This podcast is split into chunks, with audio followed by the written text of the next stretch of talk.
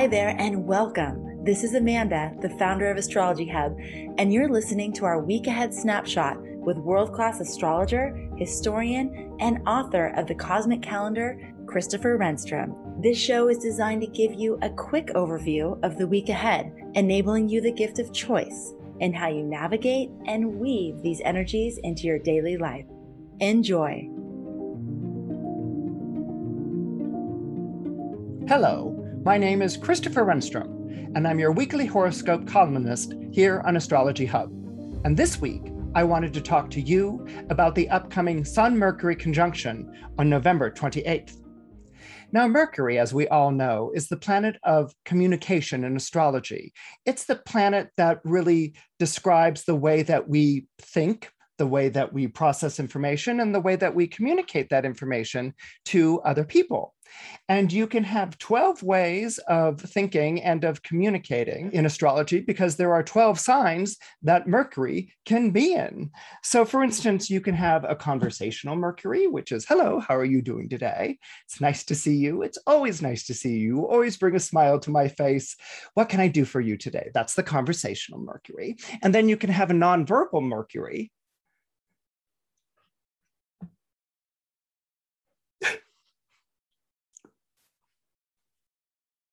And then you can have what we call stenographer mercury. Well, that's interesting that you should say that because that's not exactly what you said at 2:35 p.m. on November 1st. On, I strictly remember that on 2:35 November 1st, you voiced an opinion in which you might have thought, and then it goes on and on. Okay, so you can have all these different ways that Mercury can behave, all these different ways that Mercury can communicate, all these different ways that Mercury thinks. Uh, it's a relationship to knowledge, opinion, a fun fact, a footnote. These are all going to be ruled by the planet Mercury. Now, when Mercury is in the zodiac sign of Sagittarius, that can be a little adventurous, okay? Because this is what I kind of call the evangelical Mercury. This is a Mercury that gets very excited and very excitable.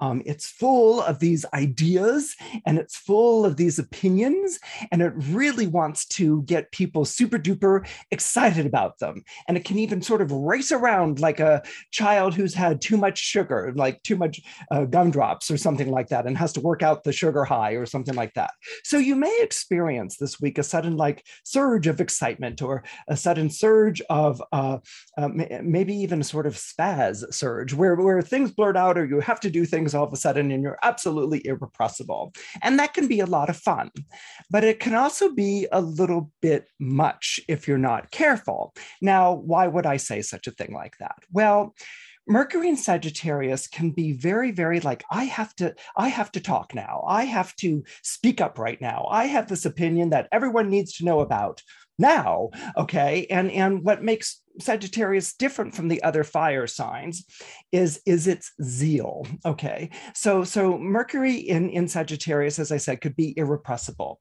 Um, I'm going to confess something here. I have my Mercury in Sagittarius, and I was known for doing things like, you know, raising my hand up in school, and the teacher would be like, okay, I just like called on you 15 minutes ago or whatever. I'm going to call on Billy over here, you know.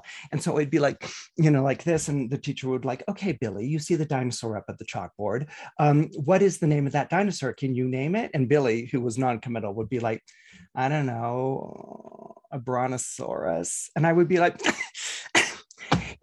Tyrannosaurus Rex, stupid. So that obviously got me into a lot of trouble. I mean, obviously, it didn't put me in good standing with Billy, but that was usually ended up the period of time where I would have to like be asked to leave the room or run a couple of laps around the track or something to sort of work out that extra energy. And so this is what Mercury in Sagittarius does. It has this extra energy where it just has to sort of erupt with, with what it has to say because it's just so excitable and just everyone needs to know. And and Sagittarius does everything big and it does it very loud. Um, Mercury in Sagittarius is also um, in its detriment in Sagittarius, okay, meaning its planetary dignity is one of detriment. Mercury wants to be in a sign that it rules, Gemini or Virgo. These are much more cerebral signs, much more um, intellectual types of signs. Whereas when Mercury uh, shows up in a Jupiter uh, sign like uh, Sagittarius or Pisces, it gets a little carried away. It gets a little bit carried away. Okay, um, the the the fish stories grow bigger, uh, the references become more vague, and particularly Mercury and Sagittarius. I've seen this on a couple of occasions. Can have this kind of like drive-by relationship to commentary. It can be like, well, that's what I think. That's what my opinion is, and you can take it or leave it. And if someone's like, well, I'm not really sure. I'm I'm just leaving this conversation. Obviously, you know, you're picking around and, and getting into particulars or whatever, and I'm leaving this conversation. And that's very different different from Gemini because Mercury and Gemini is very engaged in the conversation. It's really curious. It really wants to know what the other person has to think. But Mercury and Sagittarius can be a little bit, you know, like this is beneath me and I'm over this conversation and I've moved on to the next idea. And I think you should too. All right.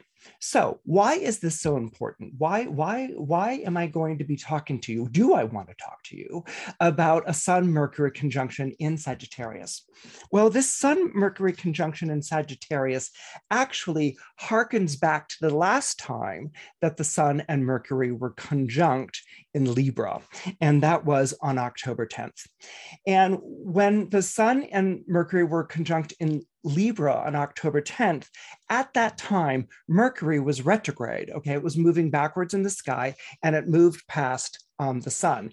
And, and that was October 9th. And in fact, the day before, the sun had conjoined Mars, uh, which was in Libra. And then on October 9th, Mars was conjunct Mercury.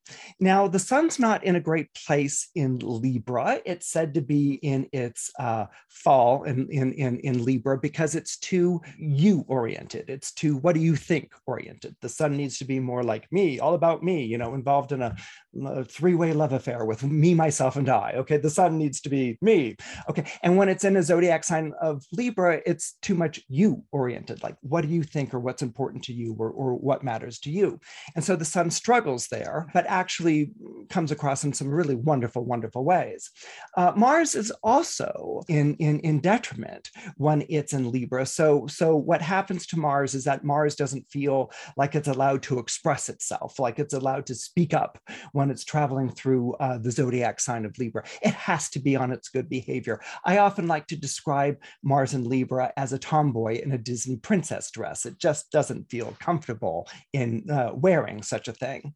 So with Mercury having turned retrograde and conjoining the Sun and Mars at this time, there's a very good chance on October 8th or October 9th, so you might have to check your calendar here, that something might have been said that uh, caused offense okay uh, you might have said something uh, that that that caused offense and the other person you were talking to at the time didn't bring it up or someone might have said something to you that caused offense and you just didn't feel like it was an appropriate situation to go ahead and bring that up. Again i'm talking about october 8th or october 9th and so what can happen because it's a mercury retrograde and it's conjunct the sun so you can't see mercury in the, in, in, in the sky what can happen is that this feeling might have become buried or um, it just might have sort of sunk down into the recesses of i'm not just going to bring that up or that's so typical or happens all the time or maybe it's my fault for being so sensitive all the time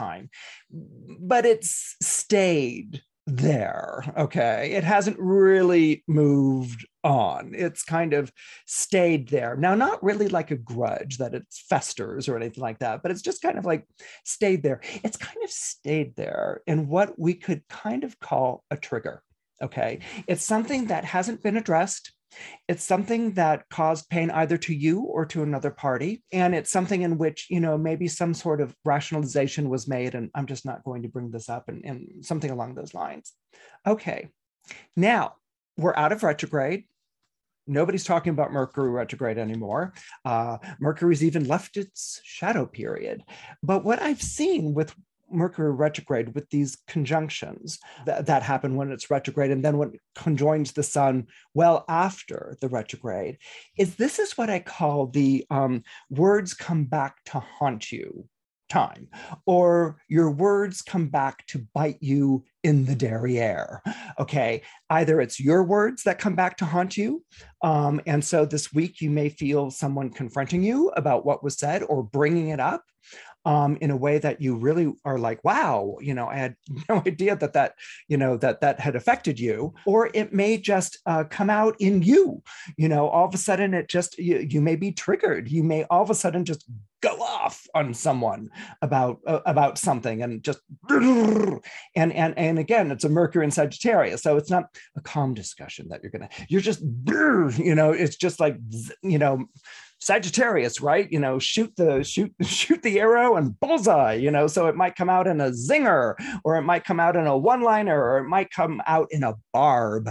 You know, barb is a really good word for Mercury and Sagittarius because you get that arrowhead from the Sagittarius, right? So it might come out, and and and it might be totally unexpected. You might even be um, like, oh my goodness, you know, like, you know, or the other person might be like, oh my goodness oh you know and and so what you're what you may find yourself having to deal with this week is accountability and an apology okay two things um, that don't necessarily rest well with Mercury and Sagittarius, and two things that can be kind of awkward um, to talk about. Now, having been born and raised and lived my entire life with Mercury retrograde in my horoscope, I've gotten pretty good at apologizing. No, not and I want to talk to you about that. Apologizing, as in owning up, as in saying, wow, I'm sorry, I messed up. Okay. And this is something that's really, really important. And it's something that, that we're not too good at in society. I'm not even saying I'm that good at it okay i mean but I've, I've i've been making a point of working at it for a number of years because when you have a mercury in sagittarius boy do you have foot in the mouth disease. Okay so so so you work at it. But but the thing is you may find yourself in a situation where you may have to apologize and um and and i would strongly recommend and support you in apologizing. In those three simple words i am sorry Okay. And it's very important that it be a real ap- apology and not one of those fake apologies that passes for an apology these days. Okay. You can't say something like, I'm sorry that you feel that way. Okay. That's not an apology. Can you, like, can you hear the difference? I'm sorry. I'm really sorry that that happened. And I'm sorry that you feel that way. Hear it? That's not an apology. That's a putting it off on the other person. Or what's another famous one? Um, um, yeah. I'm sorry if I said something that offended you. that is so pathetic. Okay, when someone says, I'm sorry that I said something that offended you. It's like, why don't you just try apologizing? Like, like, like you took something that was bad and made it worse with offended you okay so so this is the thing that you want to practice if if, if someone is like mm, i've been upset since october whatever i'm sorry and then you you you be there for that person you know and and and it's all about saying i'm sorry to the person and seeing where that person is in their in their head space and in their heart space you you be there for the person it's not about you it's about the person who had been offended that's why you're saying I'm sorry. You're making amends. You're trying to make things better. Now, let's say you're on the flip end of that. You're receiving the apology. Okay. Receiving the apology doesn't mean that you get to go, okay, good. I'm glad you're sorry for that, or you were a real creep, or that was really enough. It doesn't, it doesn't give you permission to just like take it out on the other person. Okay. You need to be just as gracious in the reception of the apology as the person is in making it. Okay. It's, it's, it's, you know, you, no one's asking you to forgive okay uh, so if someone says i'm sorry they're not asking you to forgive okay, you can take as long as you need to take to forgive. But when someone apologizes and shows vulnerability, doesn't mean that you get to verbally beat them when they're down. Okay, you need to be just as um, gracious in in accepting in accepting that. Because what the person is doing is that they've lost face okay um, in that moment. They feel really really bad. So you need to sort of help them save the face. And that comes with the uh, politeness of of the accepting of an apology.